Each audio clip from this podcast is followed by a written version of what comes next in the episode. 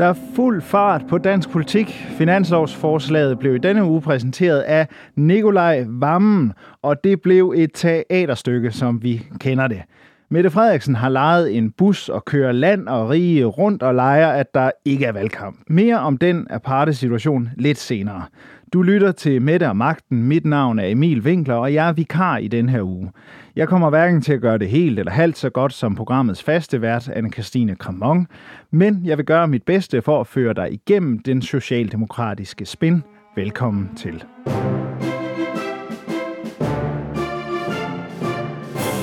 Ja, regeringens finanslovsforslag er landet.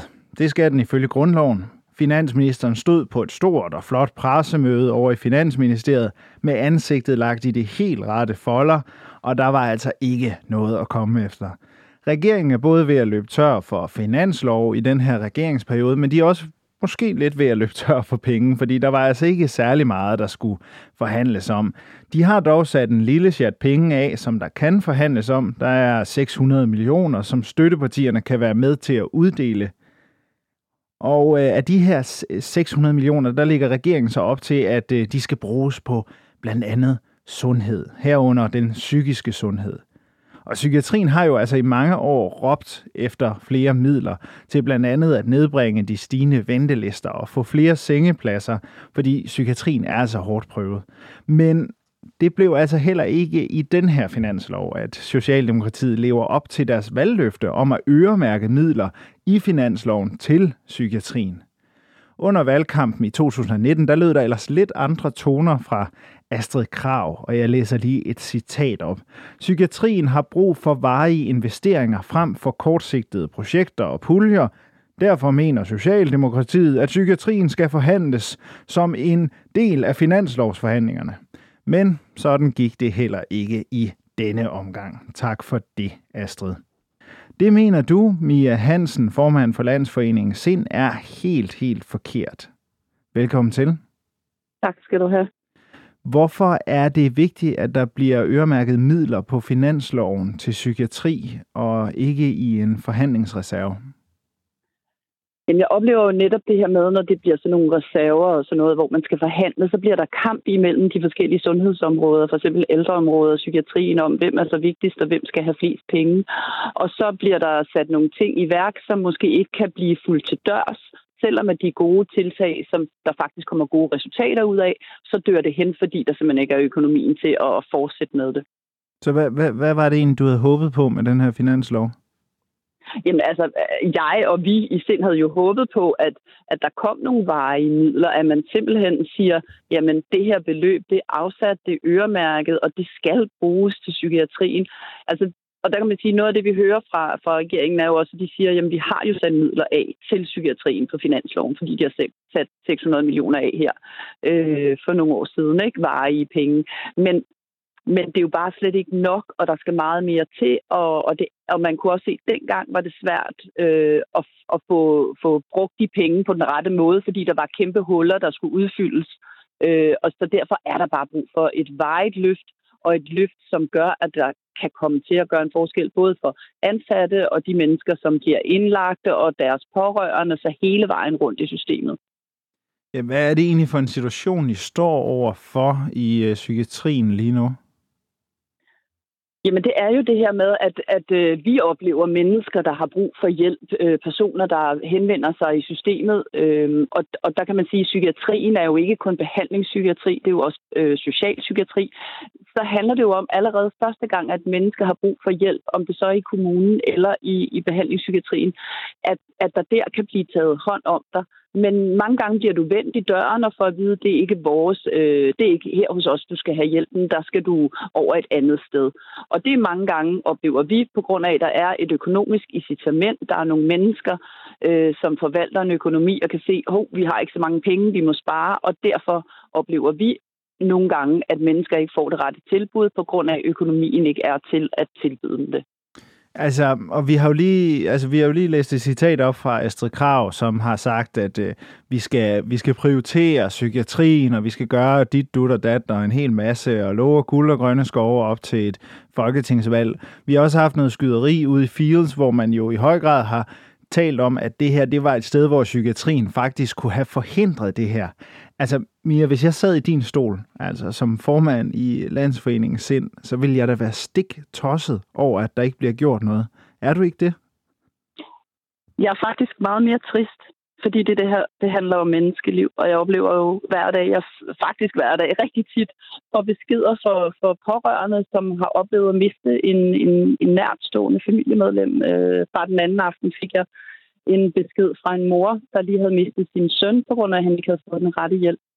Øh, og, så det er jo det, det, det gør mig trist for det menneskeliv, vi taler om her. Det er mennesker, som simpelthen lever et uværdigt liv, hvor at de mister al livskvalitet, hvor livet ikke bliver værd at leve for dem, og som i de værste tilfælde ender med, at øh, de tager livet af dem selv. Og hvad så sådan en landsforening som jer, altså hvad, hvad, hvad gør I helt konkret for at få politikerne til at forstå, at det her er vigtigt?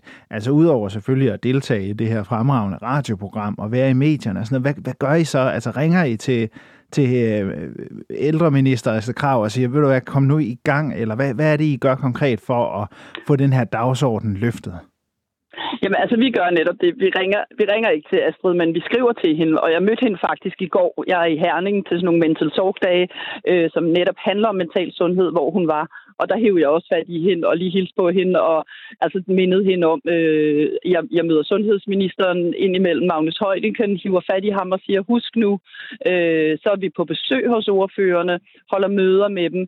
Og så er vi jo også med i nogle forskellige fællesskaber, for eksempel Psykiatrialliancen, Psykiatrinetværket, hvor vi jo også samlet set går ud som en stor gruppe mennesker øh, organisationer og fagorganisationer og gøre opmærksom på de her problemer til politikerne. Men hvad gør de så, møder... altså når du så møder de her politikere og har de her snakke med dem, altså hælder de så bare vand ud af ørerne og siger, ja ja, det skal nok komme, og selvfølgelig skal vi prioritere psykiatrien, men så i virkeligheden, så sker der slet ikke noget som helst?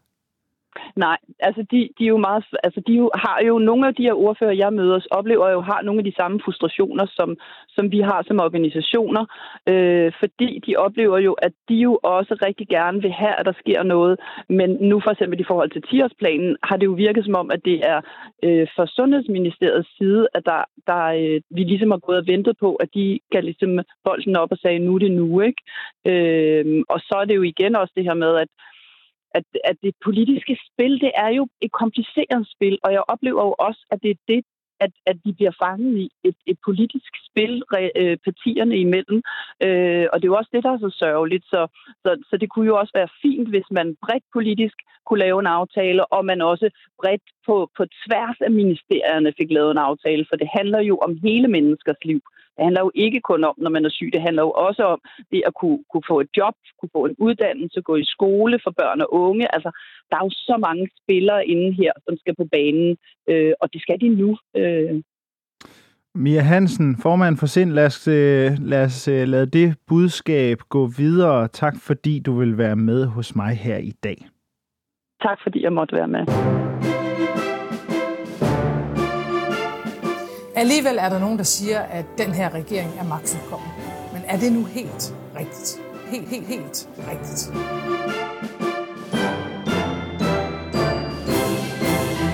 Lev med det. Vi bliver lige ved regeringens finanslovsudspil, fordi hvilke overvejelser ligger der egentlig bag, når man skal strække et udspil sammen, der både skal gøre vælgere og støttepartier glade? Til at svare på det har jeg ringet til en mand, der har en lang række finanslov bag sig. Velkommen til dig, Lars Løkke Rasmussen. Du er partileder for Moderaterne, men det er ikke derfor, jeg har ringet til dig. Du er nemlig også tidligere finans- og statsminister, og det er de erfaringer, jeg gerne vil spørge lidt ind til. Velkommen. Tak skal du have. Hvilken finanslov har været den sværeste, du nogensinde har siddet med? Uh, ja, det ved jeg snart ikke. Måske den første, altså jeg blev finansminister efter valget i 2007, og der havde vi egentlig fremlagt en finanslov inden, inden valget. Øh, og så blev jeg så finansminister, og så lavede vi en ny, øh, fordi vi stod et sted, øh, hvor vi var nødt til at, at træde på bremsen, eller flytte foden for speederen, eller hvad ord man nu bruger. Ikke? Vi var på vej til at komme ind i, øh, i, øh, i finanskrisen, og hele økonomien den forvandlede sig på super kort tid. Øh, og, øh, og vi havde jo det problem, at, at ja, altså, både Christiansborg og hele verden, for dem var det ikke rigtig gået op for, at vi var et andet sted. Øh, der var sygeplejersker, der stod ude på, torvet og hoppede for at få en øh, lønpulje på 5 milliarder, og der var en politisk debat, der stadigvæk handlede om mere, mere, mere, mere, og, og samtidig kunne vi se, at, at det hele var ved at ramme om ørerne på os. Ikke? Så det var måske den sværeste i virkeligheden. Og hvornår begynder man med forberedelserne til en finanslov? Jamen i sådan normalt forløb, så begynder man jo øh, tidligt. Altså det er jo allerede, øh, ja, det er sagt i samme øjeblik, man har fået vedtaget den fra året før, at man stille og roligt går i gang, ikke? fordi der ophober sig jo hen over året nogle politiske problemstillinger, øh, nogle minister, der har nogle særlige ønsker, og så begynder man at snakke dem. Øh, men altså, det er jo øh, for alvor op mod sommerferien, at man øh, i den røde bygning sådan begynder at, at lægge øh, stregerne til det, der skal være den finanslov, der kommer efter, der kommer efter sommerferien. Ikke? Og meget af det kører vel automatisk øh, igennem Finansministeriet. Men, men når man skal, altså der skal jo både være til, til gården og til gaden. Altså i hvor høj grad tænker man i kødben til det parlamentariske grundlag? Det kommer an på, hvad der er den politiske situation, men det er også, hvad der er den økonomiske situation. Altså nu er vi jo et sted i Danmark, som jo måske minder lidt om det, jeg lige beskrev tilbage fra 2007-2008 at, øh, at sådan, øh, udsigten pludselig ændrer sig, ikke? Altså, hvor den har stået på sommer og sol og, og evig fremgang, så er der pludselig skyer i horisonten, ikke? Altså, forsyningskæder, der bryder sammen, øh, inflation og sådan noget. Øh, og det skal man jo på en eller anden måde tage ned, ikke? Øh, og den finanslov, regeringen lige har fremlagt, det er jo også en finanslov, de godt ved ikke skal bruges til noget andet end til at føre valgkamp. Øh, og det er jo også derfor, de bliver meget, meget upræcise. Ikke? Så sætter man sådan en rund sum penge af og siger, øh, det er til ældre, og det er til psykiatri, og det er til sundhed. Og det er jo med henblik på, at man, øh, når man skal ud på landevejene, når valgkampen bliver formelt fløjtet i gang, så kan man sidde på et plejehjem og sige, det er derfor, vi har sat en pulje af til ældre, og når man sidder på et, et socialpsykiatrisk værested, så kan man sige, det er derfor, vi har sat en pulje af til psykiatri, og når man besøger et sygehus, kan man sige, det er derfor, vi har sat en pulje af til sygehus, ikke? Og så bliver de samme penge jo brugt, øh, brugt tre gange, ikke? fordi de i virkeligheden jo kun tjener det formål lige nu og her, at de skal lukke en eller anden politisk flanke ned. Ikke? Så, man, altså, så det havde måske været anderledes, hvis det var sådan, at der rent faktisk startede forhandlinger i Finansministeriet i morgen, når vi skulle vedtage finansloven om tre uger. Ikke? Men altså, dengang du selv sad og skulle strikke de her finanslov sammen, der havde du jo Dansk Folkeparti som som støtteparti. Var der sådan, altså sad du og tænkte, og jeg bliver også nødt til at lave et eller andet omkring ældre i den her finanslov, fordi det, det, skal, det vil Dansk Folkeparti gerne have? Nå, men man er jo en dårlig finansminister, hvis man ikke tager det politiske klima, som man skal forhandle finansloven ned, ikke? Og det er jo både, øh, hvad er det for nogle øh, samfundsproblemstillinger, som, øh, som, som, som fylder noget nu, og som vi er nødt til at adressere. Øh, Øh, fordi det er jo typisk også dem, de partier, der skal være finansloven igennem, vil være interesseret i. Og så er det jo en balance, fordi der gælder jo den øh, huskeregel, kan man sige, at hvis du som regering øh, tager, tager det hele ned på forhånd, altså og, og laver et forslag, der matcher det, du tror, det skal ende med, så ender det jo ikke der, fordi at, øh, at partierne skal jo, som man siger på Christiansborg, kunne se sig selv i det. Ikke? Altså, den gode forhandling, det er jo den, alle kan forlade, hvor man har fået noget. Så hvis en regering ligesom har tømt, tømt det hele på forhånd, og stillet varerne op i, i, øh, i øh, butiksvinduet og, og, og taget æren af det hele, altså så, så, så kommer der en regning bagefter. Ikke? Og det er jo også derfor, man blandt andet opererer med de her puljer. Og at en dygtig finansminister jo sørger for at have et eller andet i baghånden øh, til, når det bliver alvor. Ikke? Så det er man nødt til at tage pejling af. Altså i den her øh, finanslov, der har man lavet den der fina- for, for, forhandlingsreserve. Den er på 600 millioner, og det er jo så den pulje, ja. som støttepartierne kan have indflydelse på, øh, hvilket jo er en del mindre, end det var for eksempel sidste år. Hvad ja. er det et tegn på? Det er et tegn på, at øh, regeringen er ved at tage grebet om tingene, fordi det er, jo tegn, det er jo tegn på to ting. Det er jo tegn på, øh, at vi er på vej ind i et andet økonomisk klima, så pengerigheden er ikke så stor, som den var fordi det er jo på mange måder en latterlig lille øh, forhandlingsreserve i forhold til det, vi har været vant til. Øh, og den kunne regeringen jo også gøre større, men det ville jo kræve, at regeringen øh, gik ud på isen og var lidt modig, og i finansloven også havde præsenteret altså nogle egentlige øh, omprioriteringer eller nogle reformforslag eller, øh, eller andet, der kunne være med til at øge det økonomiske råderum. Og, og, og det gør regeringen jo ikke, fordi regeringen ved, der er valg lige om lidt, og, øh, og derfor skal den jo ikke øh, foreslå noget, der gør ondt. Ikke? Øh, og hvis ikke man foreslår noget, der gør lidt ondt, jamen så er, øh, så er der kun de der små penge i honningkrukken, ikke? og så, så må man lade det blive ved det og satse på, at danskerne ikke kan kende forskel på 550 millioner og 5 milliarder, ikke? og at man selvom man så laver tre overskrifter på en meget, meget lille krukke, at så øh, vil befolkningen øh, tænke, ja, men de har jo prioriteret ekstra penge til sundhed, til psykiatri, til ældreområdet, selvom alle ved, at de penge, der er sat af her, er helt, helt utilstrækkelige i forhold til det efterslæb, der er på både sundhed og psykiatri. Jeg talte her tidligere på dagen med øh, Landsforeningen Sind, som var meget utilfredse med den her finanslov. Men er det ikke også sådan et meget øh, karakteristisk for det her teaterstykke, som vi kalder finanslov? Altså at der kommer en, et finanslovsforslag, støttepartierne siger, at det er alt for lidt, oppositionen siger, at det er alt for meget, og så står der nogle organisationer og føler sig overset. Jo, det kan du måske sige, men altså, øh, selvom øh, replikkerne er faste øh, i teaterstykket, så kan de jo godt en gang med dem ramme virkeligheden, og det er jo der, vi er nu. Altså, vi har et psykiatriområde, som, øh, som er, har et betydeligt efterslæb. Vi har jo et sundhedsvæsen, der er ved at krakelere og falde helt fra hinanden. Øh, kun en femtedel af brystcancerpatienterne i hovedstadsområdet får en øh, behandling, der fuldt efterlever øh, de, de faglige retningslinjer. Ikke? Og, øh, og så kommer regeringen med, med meget, meget lille beløb, ellers selvom man ellers har stillet i udsigt faktisk fra, at man blev regering, at vi skulle lave en 10-årig psykiatrihandlingsplan. Så, så man kan sige, øh, det er jo et lille plaster på et meget åbent, øh, stort øh, benbrud. Det passer ikke sammen. Øh, og derfor ender det selvfølgelig heller ikke der. Altså, men der skal åbenbart et folketingsvalg til inden, fordi Øh, der er jo nødt til at komme noget mere politisk handlekraft, hvor man også tør kigge på, hvordan kan vi gøre kagen større, altså sådan, så vi kan skære et stykke ud, hvor der står psykiatri på, som passer lidt bedre til udfordringen. Og må ikke den valgkamp og det, øh, det folketingsvalg, det kommer snart. Lars Løkke Rasmussen, formand for Moderaterne og tidligere finans- og statsminister, tak fordi du vil være med. Tak fordi jeg måtte være med.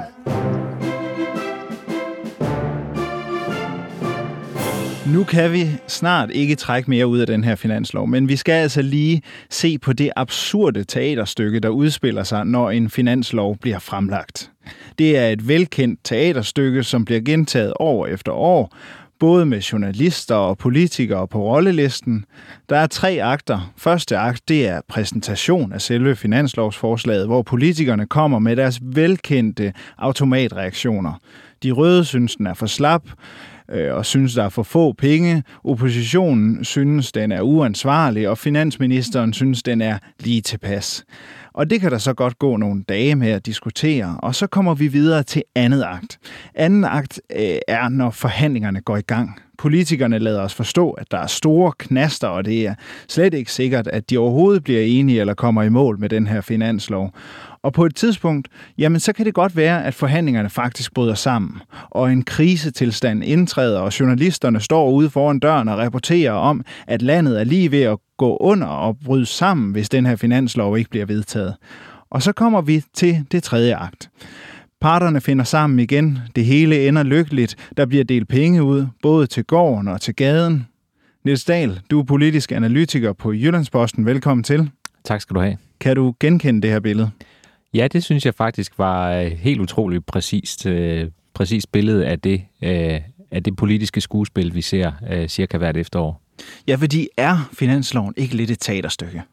Jamen, både ja og nej. Finansloven er jo ryggraden i, i, øh, i hele statens økonomi. Øh, det er jo den eneste lov, som, øh, som absolut skal vedtages øh, i Folketinget, og hvis ikke den bliver vedtaget, så kan, så kan det offentlige Danmark ikke fungere, så det skal den. Øh, så på den måde er den jo, er den jo ægte nok. Men man kan sige, at det, der er sådan lidt øh, skuespil i det, det er jo de forskellige politikere, der har øh, trang til at sige til vælgerne, at nu er der rigtig, rigtig, rigtig meget, der er på spil, og nu er det store dele af finansloven, som vi her sidder og jonglerer med. Virkeligheden er jo, at det, der bliver forhandlet om i hvert års finanslov, er en meget, meget lille brøkdel af statens samlede udgifter.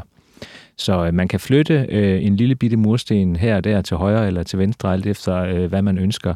Men det store murværk, der er finansloven, det er Finansministeriet, der har skruet det sammen, og det står fast. Det var sjovt, fordi da øh, finansloven blev fremlagt, det gjorde den, tror jeg, var det onsdag kl. 13, klokken to minutter over et, der fik jeg en mail i min mailbox fra enhedslisten, der øh, øh, i en pressemeddelelse sagde, at den var alt for dårlig, den her. Der var alt for få penge at gøre med, og psykiatrien havde i øvrigt ikke fået noget som helst. Og det kom altså to minutter efter, at pressemødet øh, over hos finansministeren var begyndt. Altså, det er jo lidt sådan en automatreaktion Ja, måske var det e-mailen fra sidste år, de var kommet til at sende igen. Det, er, det kan selvfølgelig godt være. Øh, de, de, de budskaber, dem, dem kan man jo øh, øh dem kan man stort set trække i en automat.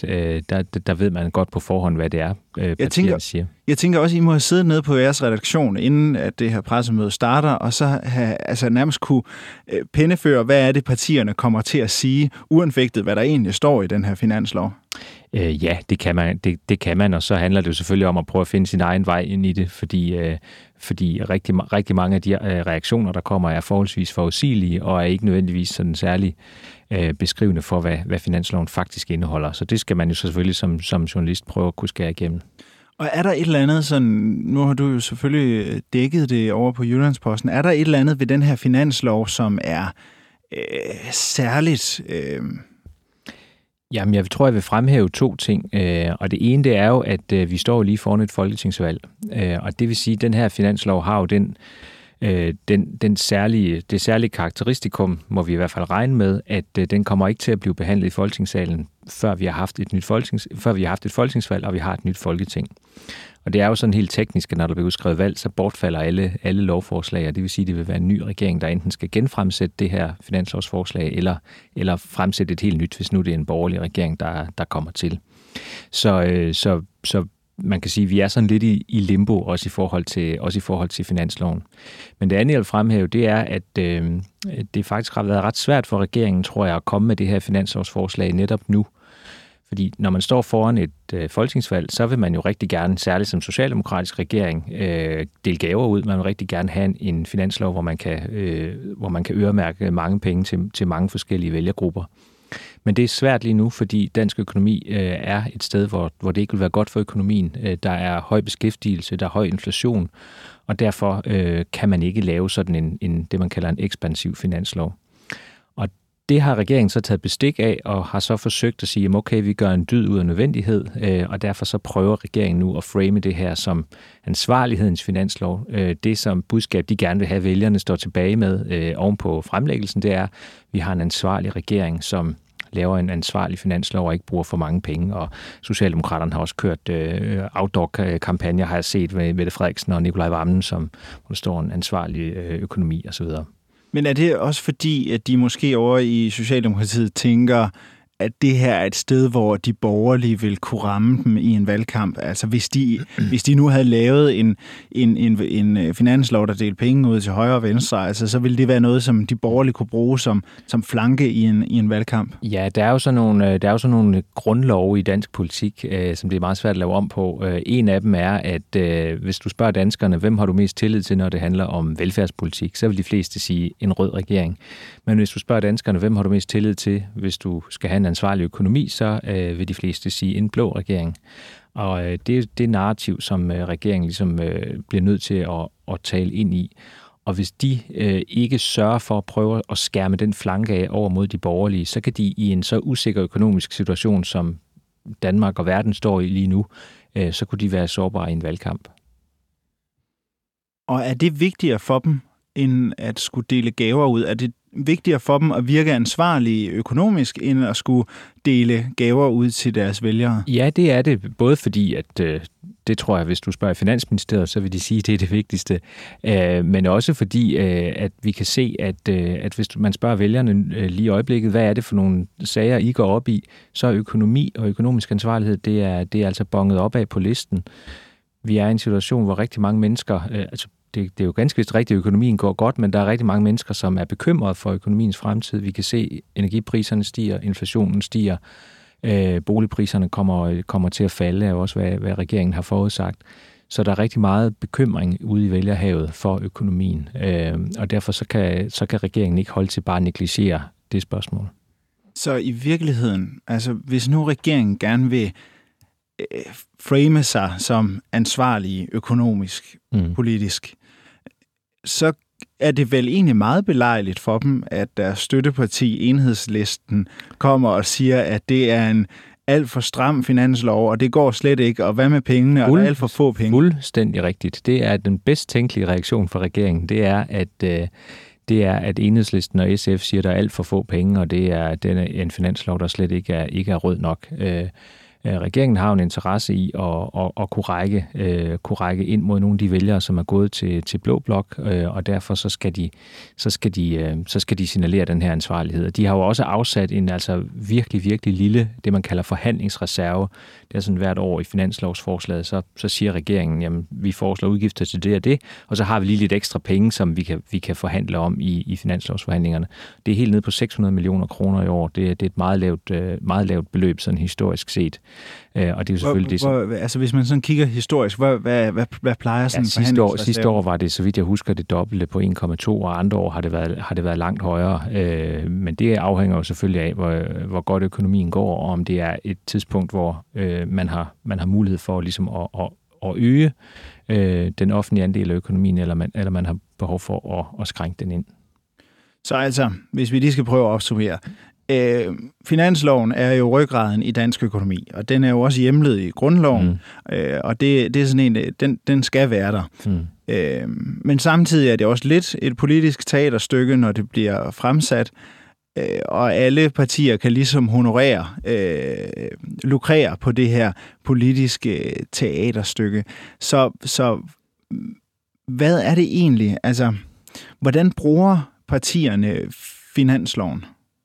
Jamen, alle partier bruger finansloven til øh, som, en, øh, som sådan en scene, de kan stå på, øh, og så kan de sige de ting, som de i forvejen går ind for. Altså, øh, det er ikke nyt, at enhedslisten går ind for flere penge til psykiatrien, øh, og når der så kommer et finanslovsforslag, så kan de bruge det til at sige, at vi synes ikke, der er afsat nok penge til psykiatrien, og hvis det var et blot parti, så vil man kunne kunne bruge det til at sige, at øh, for eksempel, øh, at øh, den offentlige andel af økonomien er alt for stor, og den skal være mindre. Så, øh, så det, det, det, jeg, jeg kan ikke lige umiddelbart på stående fod huske, at øh, jeg har hørt et politisk parti se et finanslovsforslag og så sige, nå ja, det kan da ført godt være, at vi lige skulle, øh, skulle tænke os om at lave vores politik lidt om, nu hvor vi har set det her forslag. Vi må se, hvor det ender. Og om, øh, det ender med her... en finanslov, det kan jeg garantere. ja, det, det, det skal jo ende med en finanslov på et eller andet tidspunkt. Men øh, lad os se, hvordan det ender med forhandlinger og så videre. Niels Dahl, politisk analytiker på Jyllandsposten. Tak fordi du var med. Selv tak. Der er store dele af Storkøbenhavn, hvor jeg aldrig selv vil turde gå i dag, og sådan skal det ikke være i Danmark. Der er utrygge som er udtrykt på vegne af andre mennesker. Jeg er det også selv.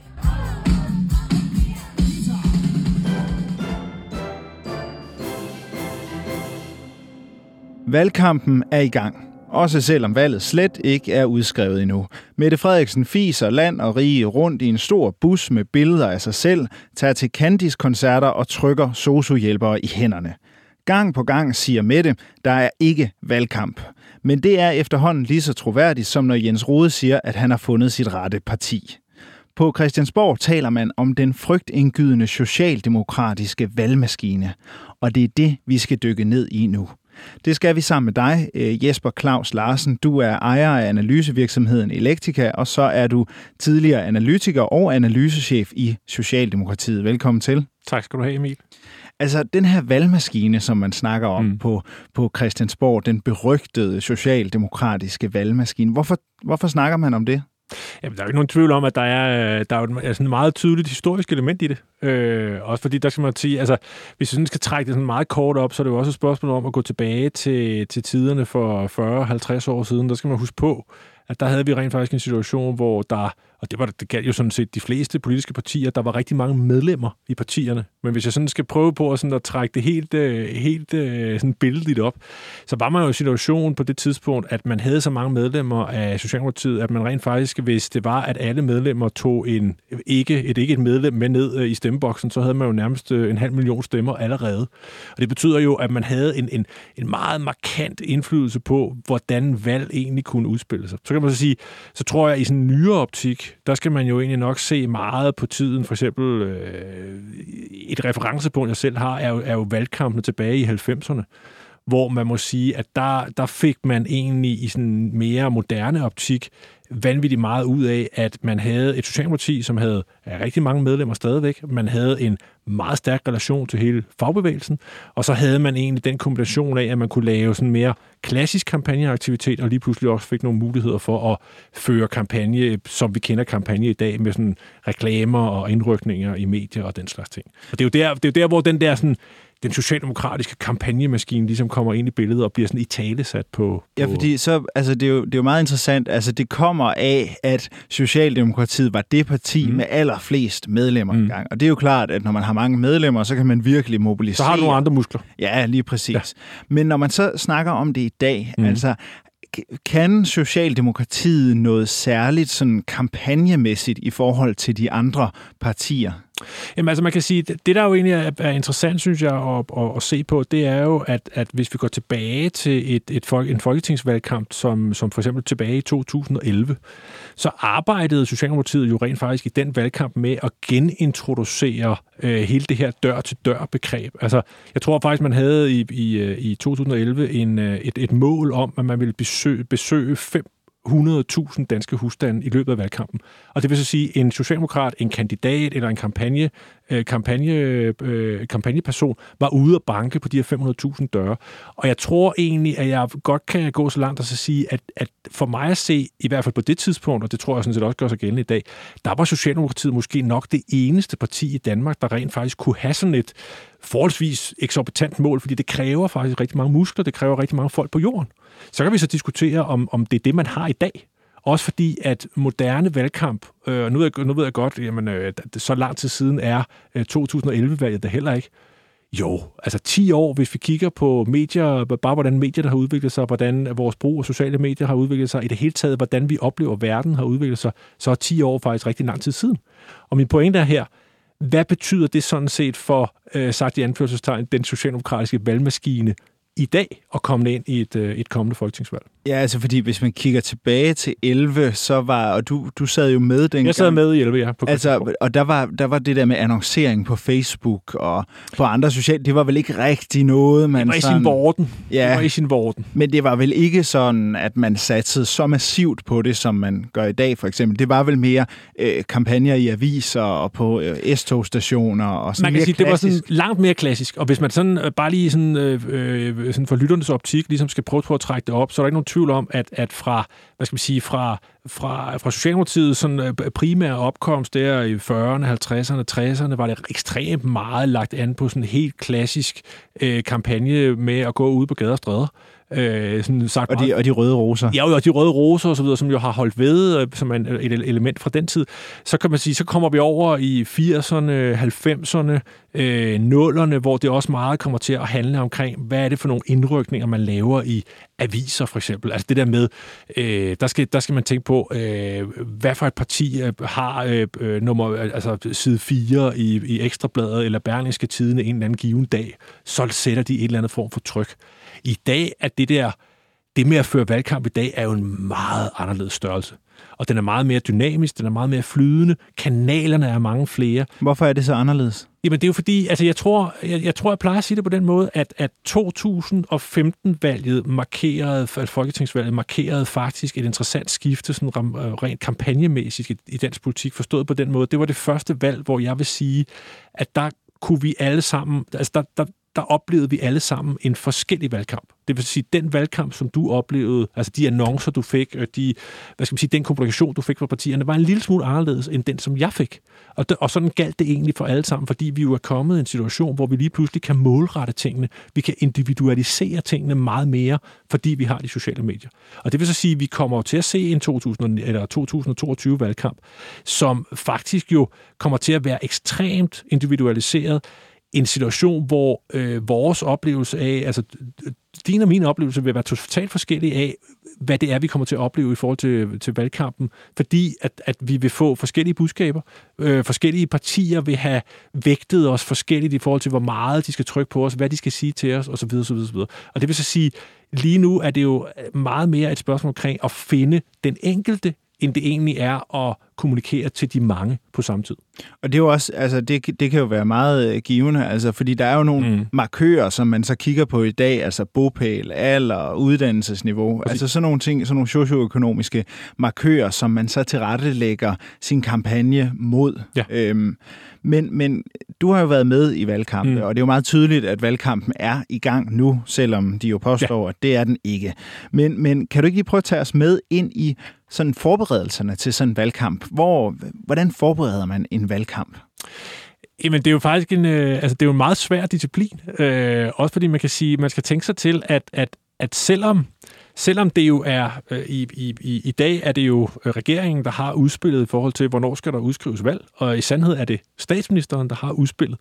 Og der skal man tænke sig til, at, at der er jo ikke særlig mange højst sandsynlige personer i Socialdemokratiet, der lige nu ved, hvornår der skal være valg. Måske er der faktisk kun øh, én, og måske har Mette Frederiksen ikke engang helt præcis bestemt sig for, hvornår der skal være valg. Det skal man, det skal man sætte det relief i forhold til. Det vil sige, lige meget om man er opposition eller regeringsparti, så spiller man rent faktisk også med en åben bagkant. Altså, øh, jeg kan, et, et godt eksempel var 2015-valgkampen, hvor jeg også sad på Christiansborg. Jamen, den planlagde vi sådan set i efteråret 14.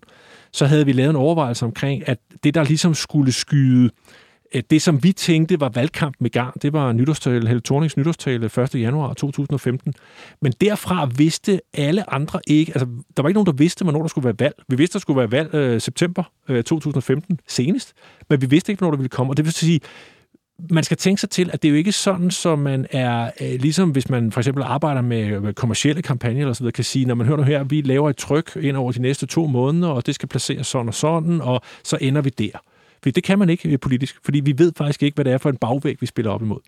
Det som, og det er jo der, hvor det egentlig gør det interessant, fordi regeringens, øh, hvad skal man sige, agering, eller dem, der har magtens ageren, er faktisk ligesom oppositionen, fordi sidder man hos oppositionen, så ved man det slet ikke. Det, som man gør, det er jo egentlig at så sige, hvis vi siger, at situationen i dag, der har vi jo en situation, hvor vi, vi ved jo, at der skal være valg allersenest øh, juni næste år.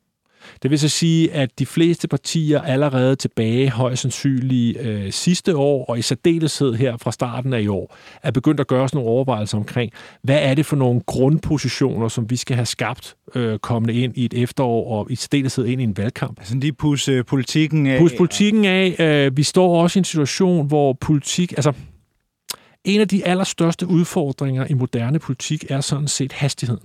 Det går så hurtigt. Det vil så sige, du kan, altså, man kan komme med et forslag, Venstre kom med et, med, med et forslag til, til bolig, øh, med det her med unge på, på boligmarkedet for 14 dage siden, tror jeg. Altså sandheden er, det har Venstre arbejdet forholdsvis lang tid på. Det kører en dag, og så er det stort, altså, så er det stort set forsvundet. Ja, og hverken du eller jeg kan huske det. Nej, vi kan huske, at de har spillet et eller andet ud omkring noget bolig til noget unge og så videre. Det sikkert måske enten var meget godt, eller jeg ikke kunne lide det, men det er det, jeg kan huske. Og, og, og det er bare for at sætte det tale i forhold til at sige, at moderne politik er jo også blevet et, et altså det er jo et, et spil om opmærksomhed. Og det er et forsøg på hele tiden at massere en eller anden grundfornemmelse ind, fordi det er grundfornemmelsen omkring partier og partiledere, der bliver vanvittigt vigtige i en valgkamp. Og det vil så sige, at alle partier bør jo, og rigtig mange af dem har jo rent faktisk gjort det, at de har sagt, hvad er det for et grundnarrativ, en grundfortælling, som vælgerne som minimum skal stå med, lad os sige, her i løbet af efteråret, eller måske øh, lige på den anden side af nytår. Ja. Se det i forhold til, at vi skal have et valg. Venstre øh, satser på frihed, øh, Socialdemokratiet på tryghed. På tryghed, øh, radikale vil noget, noget, noget grønt og noget på midten, ja. osv. osv., osv. Det er sådan, det, jeg kalder grundpositionen. Og så man sige, derfra er det så et spørgsmål omkring at holde, holde gryden lidt i kog med forskellige udspil og forskellige meldinger på, øh, det synes vi, at vi skal gøre, eller det her kan vi ikke lide, eller et eller andet. Men det allervigtigste i moderne politik, det er sådan set at have den der grundposition. Fordi man skal forestille sig en situation, hvor øh, dag til dag, både i den situation, vi står i nu, hvor valgkampen ikke er udskrevet, og i særdeleshed, når vi går ind i selve valgkampen, så er det jo en kamp fra hus til hus omkring at prøve på at nå igennem til os som vælgere, og egentlig også at overbevise omkring, at vi skal stemme øh, et andet sted, end vi måske havde forestillet os, eller vi skal blive der, hvor vi er. Og jeg tror, øh, altså, det er jo meget sjovt med sådan noget med politisk kampagne og så videre, fordi jeg tror, den, den, den gyldne regel er jo sådan set, ligesom Mike Tyson, tror jeg engang sagde, at, at alle har en plan, indtil de bliver ramt rigtig hårdt i ansigtet. Og sådan er det at føre politisk kampagne. Ja. Du er hele tiden nødt til at være klar til at agere. Og hvad så, altså nu sad du som øh, analysechef mm. øh, i, også i et folketingsvalg. Hvad, hvad lavede du der? Altså hvad var det for nogle analyser, du lavede? Fordi vi har jo talt om, øh, mange har i hvert fald talt om, at det analysearbejde, som Socialdemokratiet havde lavet op til valget i 19, ja. det var et, et rigtig dygtigt stykke analysearbejde, fordi der havde man ligesom fundet ud af, jamen hvad er det for nogle vælgere, som, som sidder løst over i Blå Blok, særligt hos Dansk ja. Folkeparti, og hvad, hvordan kan vi trække dem over? Og så har man lanceret Arne-kampagnen ja. og øh, skærpet sig på udlændingepolitikken osv., og, og der ligger jo et analysearbejde bag det. Ja. Hvad, hvad sad du konkret med i, øh, i, i valgkampe? Hvad var det for et analysearbejde, du sad med? Jamen, øh, man, kan, man kan ligesom se det på to stræk. Øh, det ene stræk er øh, strategisk, øh, og der kan jeg vel sådan set bedst ramme den ved at sige, jamen jeg brugte øh, det meste af min tid på Christiansborg fra 2007 til 2016 på at prøve på at forstå, hvordan Socialdemokratiet kunne øh, Øh, vinde vælgere tilbage fra Dansk Folkeparti og sikre, at man ikke tabte vælgere til Dansk Folkeparti. Det var sådan set det, det, grund, sådan det strategiske perspektiv. Det andet er... Så det, så det vil faktisk sige, at altså, den analyse, som man har lavet øh, i to, op til 2019-valget, det er også en, I arbejdet med tidligere. Den blev introduceret allerede tilbage fra efter 2007-valget og på starten af 2008. Okay. Også fordi man kan sige, der skal man huske på, at det var jo der, hvor, det var jo der, hvor øh, hvad skal man sige, at tabet for Socialdemokraternes vedkommende til Dansk Folkeparti øh, virkelig blev forstærket og manifesteret sig. Og man kunne godt se, at, at, at bliver det her ved, så har vi rent faktisk en situation, hvor øh, Socialdemokratiets tilslutning eroderer, så hvad gør vi? Og, og der, så, så, så ansætter man sådan en som mig. Øh, ikke dermed sagt, at man kan finde noget analytisk, der jo så rent faktisk kan forløse situationen, men man kan prøve på at... Øh, altså jeg plejer at sige det på den måde, det som jeg prøver at gøre, når jeg arbejder med, med altså da jeg arbejder på Christiansborg, det var at prøve på at beskrive, hvad er landskabet? Hvad er det for et landskab, vi skal navigere i? Så er der forskellige veje, man kan tage. Der er nogle vejsidebomber, man skal undgå, og den slags ting. Og derfra er det jo så op til politikerne at sige, hvad er det, vi kan agere, og hvad, hvad er det, vi kan handle på. Det er sådan set den ene ting. Den anden ting er så rent taktisk, og det er jo så der, hvor vi kommer ind i valgkamp. Og det er jo, der skal man jo forestille sig, op, og det er jo også kvæg det her med, at, at moderne valgkamp er blevet så individualiseret, som det er. Vi har fået så mange kanaler, så mange muligheder for at, at rent faktisk at kommunikere og nå vælgerne og skabe dialog og engagement osv. Der er det jo forståelse af målgrupper. Øh, og man kan sige, øh, altså alle Øh, vil jeg jo så sige, kan jo lave øvelsen, at, at, at de går ind på, på Facebook, og så for 5.000 kroner, så kan de bygge en målgruppe, og så kan de begynde at kommunikere med dem. Sandheden er, meget af det der taktiske analysearbejde går sådan set ud på at have styr på målgrupperne. Styr på, hvornår er det, vi skal sige noget til dem? Hvad er det, vi skal tage ned fra hylderne, som de skal vide noget om? Hvad er det, der sker med dem? Hvad har de behov for lige nu? Jamen, de har behov for, at øh, unge i storbyerne har måske behov for, at de jo lige bliver gjort opmærksom på alle de ting, som vi rent faktisk i den her regeringsperiode har lavet på klima. Det er vigtigt, at vi får kommunikeret det ud. Det er ikke sikkert, at øh, de ældre ude i købstederne skal vide det samme. De skal måske vide, at der øh, på finansloven, øh, det som vi foreslår, nu tænker jeg i regeringen, den siddende regering, det som vi foreslår til for finansloven 2023 rent faktisk har et meget vigtigt element, der hedder ældre. Hvordan kommunikerer vi det ud? Hvem er det, vi skal ramme? Hvad for nogle kanaler skal vi bruge? Hvor meget skal vi trykke? Og det er simpelthen det, der også er i i, i forberedelserne af sådan en valgkamp? Altså, nu har du selv, som jeg jo tidligere har nævnt, været med i mm. nogle valgkampe, og du har fulgt dansk politik mm. længe. Kan, hvad, hvad er den bedste socialdemokratiske valgkamp, som du har øh, været vidne til? Ikke nødvendigvis lavet, men været vidne til? Jamen altså, jeg vil sige, øh, jeg vil sige, altså, der er ikke nogen tvivl om, altså, sådan, hvis vi trækker det op sådan en, en nyere historie, så, så, er der jo, så er der jo det store slag tilbage i, i 98, øh, hvor man kan sige, hvor, hvor Poul Nyrup Rasmussens øh, socialdemokratisk ledede regering for lige akkurat får lov til at fortsætte. Vi har den her forside på Ekstrabladet med Uffe med Jensen, der aftens før siger, den er hjemme.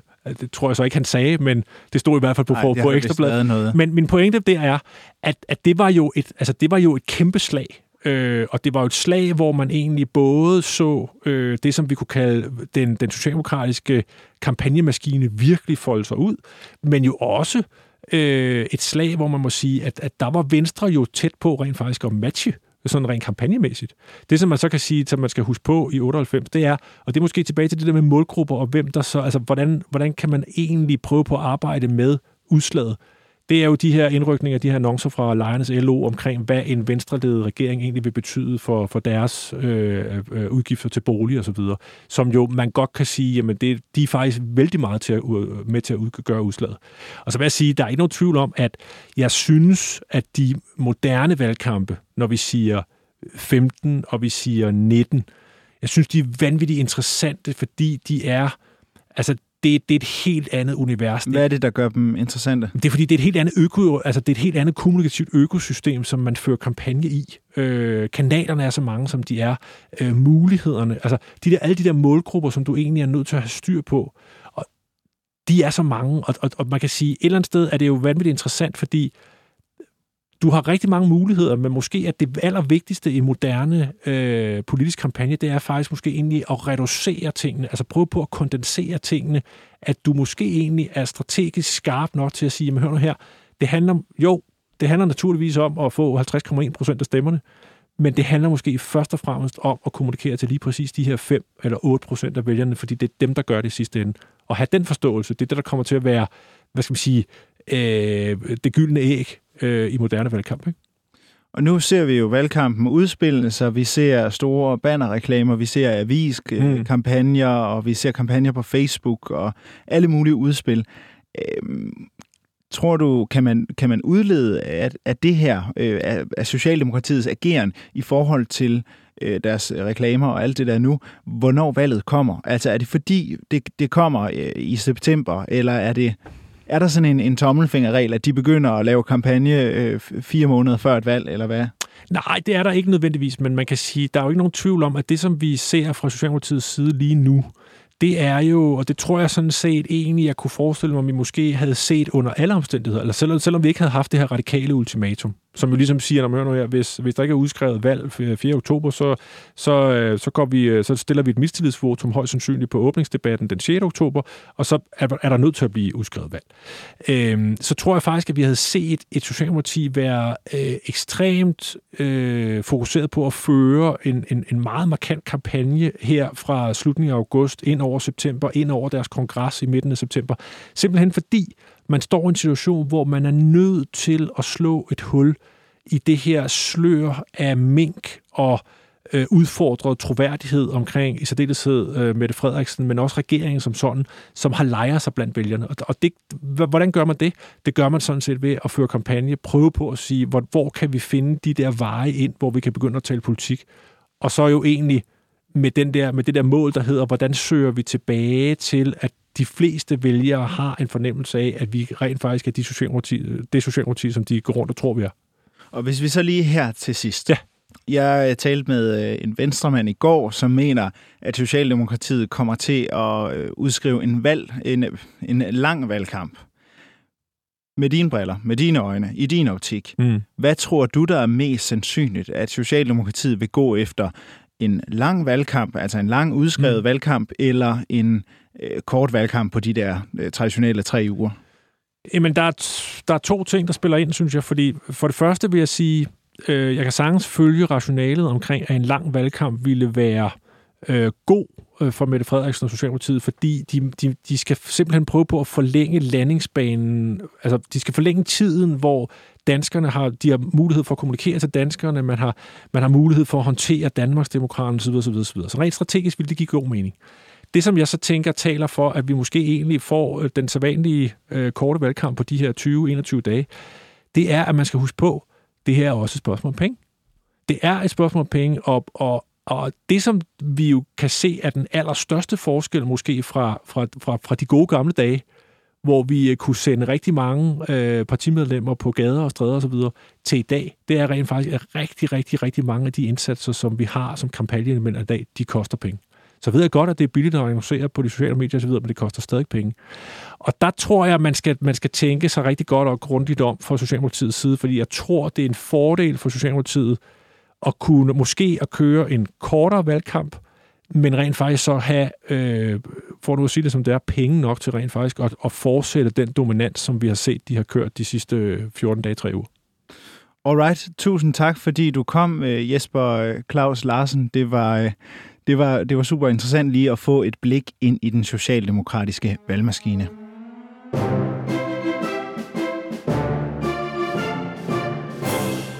Og så skal vi lige nå til ugens Astrid, som bliver sidste del i det her program, Ugens Astrid er jo øh, som sædvanlig øh, Mette og Magtens ugenlige pris, som øh, hver uge uddeles til en socialdemokrat, der udviser særligt uselvstændig og tilsvarende partilojal adfærd.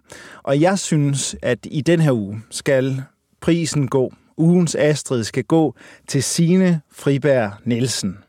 Hun er direktør for Medarbejder, Kompetence og Kompetencestyrelsen. Og hun har jo virkelig vist sig som værende en sand ven af Mette Frederiksen. Nej, hvor har hun gjort det godt. Den her styrelse, medarbejder kompetencestyrelsen, er blevet sat til at skulle lave en vurdering af, hvad skal der ske med de 10 embedsmænd, som har fået kritik i Mink-kommissionens beretning. De 10 embedsmænd, som har fået kritik i min kommissions beretning, det er jo blandt andet Torgild Fode, og det er Barbara Bertelsen, og det er øh, Studsgaard over fra fra Fødevareministeriet. Altså, der er en række af højtstående embedsmænd, også Johan Legard over fra Justitsministeriet, som, som ligesom har fået noget kritik af kommissionen. Og det, som man så gjorde fra regeringens side, det var, at man sagde, jamen altså, vi kan jo ikke træffe nogen beslutninger selv, så vi bliver nødt til at sætte den her meget uafhængige styrelse til at komme med en anbefaling af, hvad kan vi gøre ved de her embedsmænd. Og den, øh, den anbefaling er jo så kommet fra Medarbejderkompetencestyrelsen, en styrelse, som jo er underlagt øh, politikerne, som er underlagt ministerierne, Øh, de er så kommet med en anbefaling, og de har anbefalet, at den gode ven af Mette Frederiksen og departementschef Barbara Bertelsen, som har haft en stor rolle inden for corona og for Mink-sagen her, at hun skulle altså kun have en advarsel. Hun skulle ikke have en eller anden disciplinær sag på sig, og hun skulle ikke hjemmesendes eller noget som helst. Nej, hun skulle have en advarsel. Og dermed kunne Mette Frederiksen, statsminister, med let sind gå ud og sige, jamen medarbejder og kompetencestyrelsen har anbefalet, jeg giver hende en anbefaling, så der, eller advarsel, og derfor så giver jeg hende selvfølgelig en advarsel.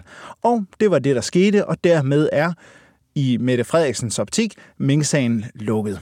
Jamen er det ikke bare herligt? Så denne uges, ugens Astrid skal gå til sine Friberg Nielsen fra Medarbejderkompetencestyrelsen for at have hjulpet statsminister og, Mette, øh, og Barbara Bertelsen igennem Mink-sagen. Hvor er det bare skønt. Det var alt, hvad vi havde på programmet i, i dag. Mit navn er Emil Winkler, og programmet var tilrettelagt i samarbejde med Silas Moody. Du kan høre denne udsendelse og mange flere der, hvor du henter dine podcast. Vi lyttes ved. Der bliver I nødt til at stole på mig. Jeg er landets statsminister. Jeg dækker ikke over noget. Nu skal vi stå sammen ved at holde afstand. Og det er vores klare overbevisning, at vi hellere skal handle i dag, end at fortryde i morgen. Ting kan godt se mærkeligt ud, uden at de er det. Der kan være røget en finke af panden, og mere end det. Lev med det. Lev med det.